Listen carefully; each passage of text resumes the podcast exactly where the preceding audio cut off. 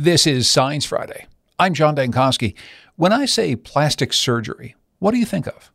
For many people, the phrase suggests a cosmetic procedure, something that's not deemed medically necessary and probably isn't covered by your insurance. But the decision to get plastic surgery is very personal and reflects a desire to change something about your appearance, no matter the reason. The history of plastic surgery actually goes back to a time when facial reconstruction was often a matter of life and death. The practice got its start on the gritty European battlefields of World War I. Surgeons and nurses had to learn fast to fix the often horrific facial injuries sustained in battle. For the men with these injuries, the innovative, often traumatic procedures were life changing.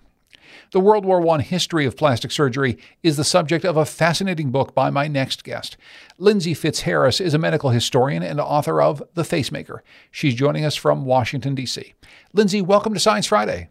Thanks so much for having me on the show. I'm excited to tell you more about this story. And a heads up to our listeners that this conversation is about sometimes graphic surgery, and it might not be appropriate for all listeners. Your, your book starts by plopping us into the gritty trenches of World War I, and you say that there had never been so many facial injuries before this war. Why was that? Yeah, that's right. So during the First World War, there was an incredible number of advances in artillery and weaponry. So many, in fact, that a company of just 300 men in 1914 could deploy equivalent firepower as a 60,000 strong army during the Napoleonic Wars. You saw all kinds of brutal inventions at this time, like the flamethrower, tanks, chemical warfare. Men were maimed, they were burned, some were even kicked in the face by horses. Before the war was over, 280,000 men from France, Britain, and Germany alone would suffer some form of facial trauma. So this really opened up an opportunity for plastic surgery to enter a modern era. So, so this really was a war like no other war before it. Absolutely. There was a bit of facial reconstruction going on during the Civil War, but there was a lot of differences between what was happening then and what ultimately happened in the First World War. First was that surgeons in the Civil War weren't very concerned about the aesthetics. They were really just concerned about restoring function. So making sure that a person could swallow and eat and talk, but they didn't really care about what it looked like. The other difference was that there were only fewer than 40 plastic operations on record during the American Civil War. So when you compare that to the 280 80,000 men in France, Britain, and Germany during World War I needing facial reconstruction, you can really see the difference there. And now, early on in the book, you write, Unlike amputees, men whose facial features were disfigured were not necessarily celebrated as heroes. Whereas a missing leg might elicit sympathy and respect, a damaged face often caused feelings of revulsion and disgust. So, so facial injury was seen as in some cases a fate that was worse than death. Why was there such a stigma about facial injury? Yeah, absolutely. And I would argue that there's still that stigma today. I mean, you mm. just have to turn on any Hollywood movie to see that the villain is often disfigured. You know, you have Darth Vader and Voldemort. I mean, the list goes on and on. So you know, it's still a, a well and alive today. But certainly in 1917, these men were facing incredible isolation because of their disfiguring wounds. And you, you even write, though, that prior to this, battle scars were actually something that, that some men would take as a, as a point of pride. You, you would want to keep a scar and show that you'd been in some sort of a fight or some sort of a battle, that you had a past. Yeah, that's right. So in Germany, this was uh, known as sort of a noble scar. And a lot of these men, they purposely would disfigure themselves with a scar because it was a class thing. You know, you were you were you had gotten into a duel and you had survived the duel. So in Germany, the attitudes towards disfigurement were slightly different than in other countries. But a lot of these facial biases go back hundreds and hundreds of years. You know, it's entrenched in society because of, for instance, diseases like syphilis uh, that could be very disfiguring. So when you have syphilis and it and it runs rampant, you could develop something called saddle nose, where your nose caves into the face, and also certain kinds of crimes came with a punishment of purposeful disfigurement. So that's sort of ingrained in our conscious as we enter into the First World War. So disfigurement's associated with social diseases, it's associated with morality and ethics, criminality. And this is really why these men were facing such isolating lives in the face of their injuries. Isolated from from the public because people would view people with facial injuries as disfigured, but also from loved ones too. Sometimes their families would, would would not welcome them back. Yeah, absolutely. There is a man named Private Walter Ashworth who I talk about in The Facemaker, and he was injured on the first day of the Battle of the Somme. And it was such a terrible injury, he actually fell forwards into a crater and he laid there for three days, unable to scream for help because he had no jaw. And it seems crazy to us that someone could lay on a battlefield for three days and not be rescued. But you have to remember that when these stretcher bearers stepped onto the battlefield, they became targets themselves. So they were making life and death decisions very quickly. And because of the nature of a facial wound, anybody who's received a cut will know it bleeds and it bleeds. It's very vascular. So, because of the nature and the ghastliness of those wounds, a lot of times these men were just left on the battlefield. When Ashworth was finally rescued, he was sent to Harold Gillies' specialty unit at the Cambridge Military Hospital in Aldershot. And his fiancee learned of his wounds and actually broke off the engagement. It was a really sad story. And a lot of these men experienced that kind of story over and over again. In Ashworth's case, actually, though, it ends a bit happier because his fiance's friend gets wind of this and she begins writing to him at the hospital. And soon they begin exchanging letters, and soon they fall in love, and soon they end up getting married. But not all of the men featured in The Facemaker have that kind of happy ending. Uh, maybe you can take us back to that time just so that we understand what medicine was like. I mean, what what was surgery like back at the time of World War One? Well, this is before antibiotics, so that's really important to remember. And that certainly was a challenge. Now, at this point, surgeons understood germ theory, they had adopted antisepsis and aseptic techniques, so they could control infection a bit more than they could, say, in the Victorian period. The other challenge with these facial wounds was anesthetizing these men. Anesthesia hadn't really progressed since 1846 when ether had been discovered. So you're talking about a rag over the face with chloroform or perhaps a mask with ether. In fact, there's a scene in The Facemaker where Harold Gillies is bent over a patient and the patient is breathing ether right back into his face face and he's getting rather woozy, which is, by the way, not a good situation when you're uh, reconstructing someone's face. So, in parallel to advances in facial reconstruction and plastic surgery, you also see advances in anesthesia. And it was actually Harold Gillies' anesthetist at the time, a man named Ivan Magill, who comes up with intratracheal anesthesia. But the state of surgery certainly there there were so many challenges, and also you can imagine just getting the man off the battlefield and into the hands of Harold Gillies, who was back in Britain, could also be challenging and certainly not guaranteed. So tell us more about about Harold Gillies, who's who really is the hero of this book. Yeah, Harold Gillies was born in New Zealand. His family were originally from Britain. He was born in New Zealand. He went back to Britain. He studied at Cambridge University. He practiced as an ENT surgeon uh, at the beginning before the war. So he was well placed, I would say, uh, for the kinds of injuries he was ultimately seeing in the First World War.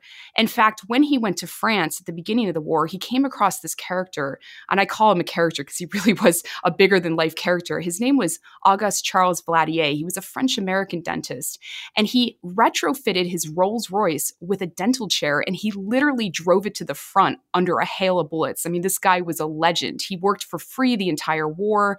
At the time, there were no dentists uh, deployed with the army, which was unusual actually, because in the 19th century, teeth were really important to the army. They used to say that an army that can bite can fight, and that was because you had to bite the cartridges off of the uh, the ammunition.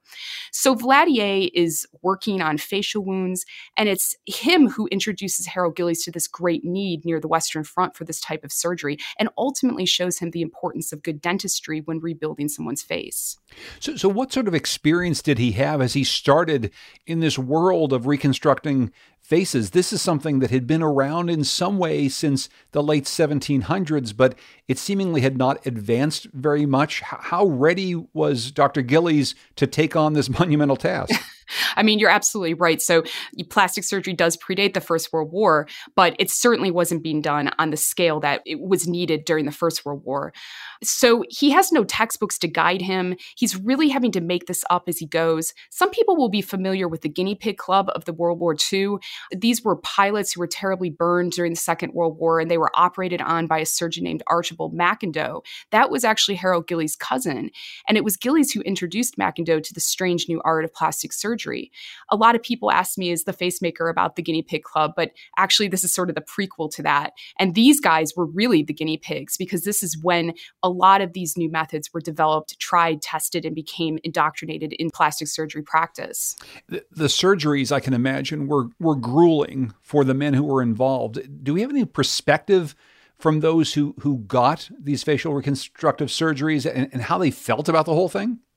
Yeah, I mean, this is the thing about World War One is everybody's writing letters. There's there's so much documentation. This book took me five years to research and write, and I could have spent another 15 years researching and writing it, to be honest.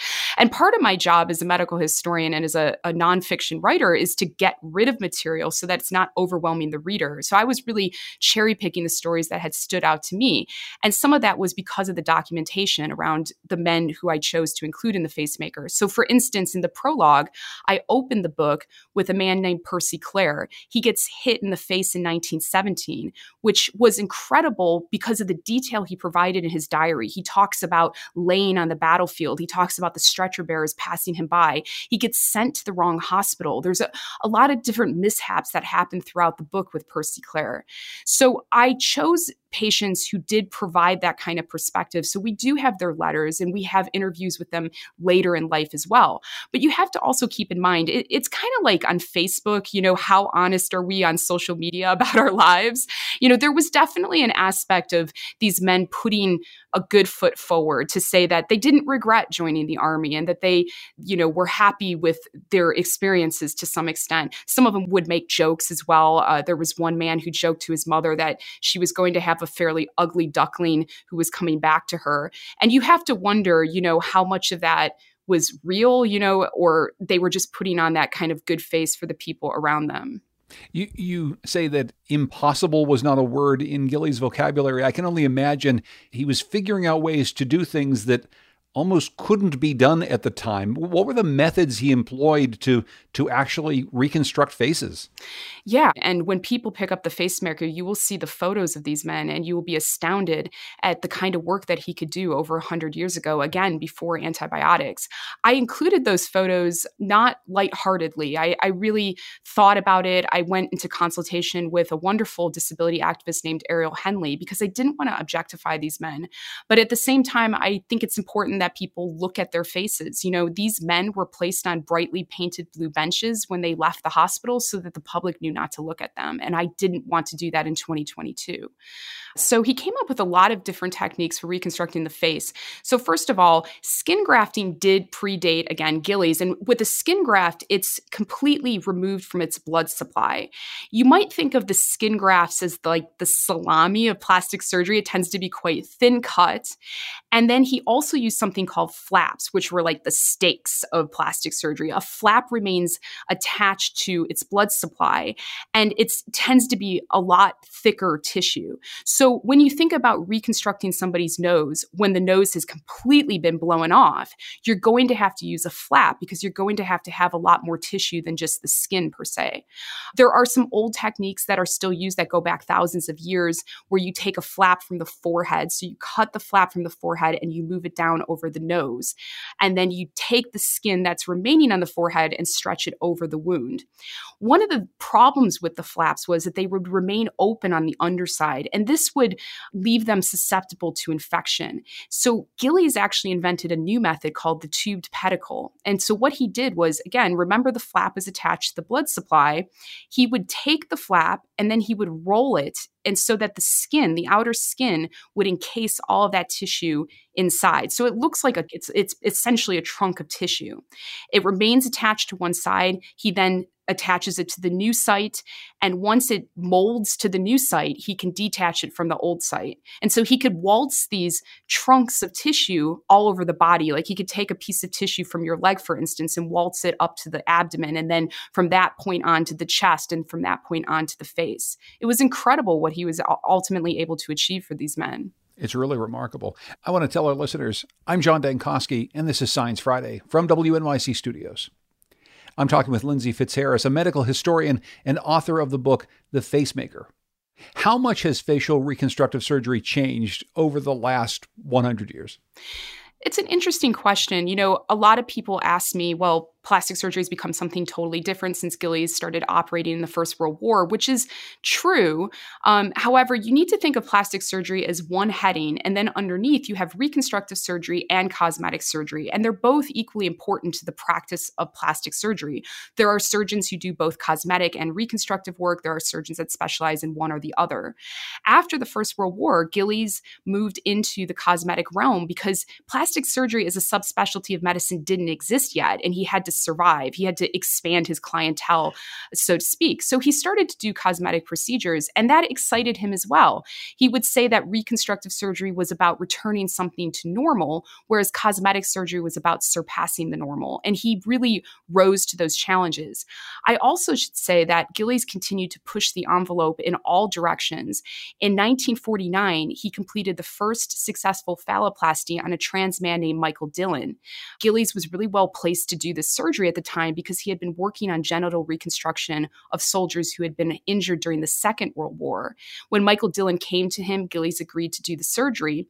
And much later, Dillon is actually outed by the British press. It's a very sad story, and Dillon is driven from England uh, because of the media circus. And Gillies really stands by him. And I said in The Facemaker that there weren't many people in 1949 who might have seen Michael Dillon as a man, but Harold Gillies wasn't one of them. It was really important to him that people had control over their identities wow, it's it's it's such a remarkable story, and you know, I guess it leads me to to something I want to make sure we we get to before we finish our conversation. Is as I said in the introduction, when people hear plastic surgery, cosmetic surgery today in 2022, they often think it's it's about narcissism. It's frivolous. It's not necessary. It's changing your appearance because of vanity. But the story that you tell in this book and the story that you just told really speak to how it can alter people's lives for for the positive. There really is this this through line of medical heroism here. Yeah, absolutely. And and Gillies would have agreed that again today that people should be allowed to control their identities and that it wasn't about vanity. If something is small and is bothering the patient, he would say who is he to judge whether, you know, that person should go through that process. But what Gillies was able to do for these soldiers certainly was give them back their identities. Like I said, he didn't just mend their broken faces but also their broken spirits at this time because otherwise these men would have led very isolated lives because of the facial biases in society of that day. Lindsey Fitzharris is a medical historian and author of The Facemaker. She's joining us from Washington, D.C. You can read an excerpt from her book on our website, sciencefriday.com slash facemaker. Lindsey, thanks so much for joining us. I really appreciate it. Thank you so much.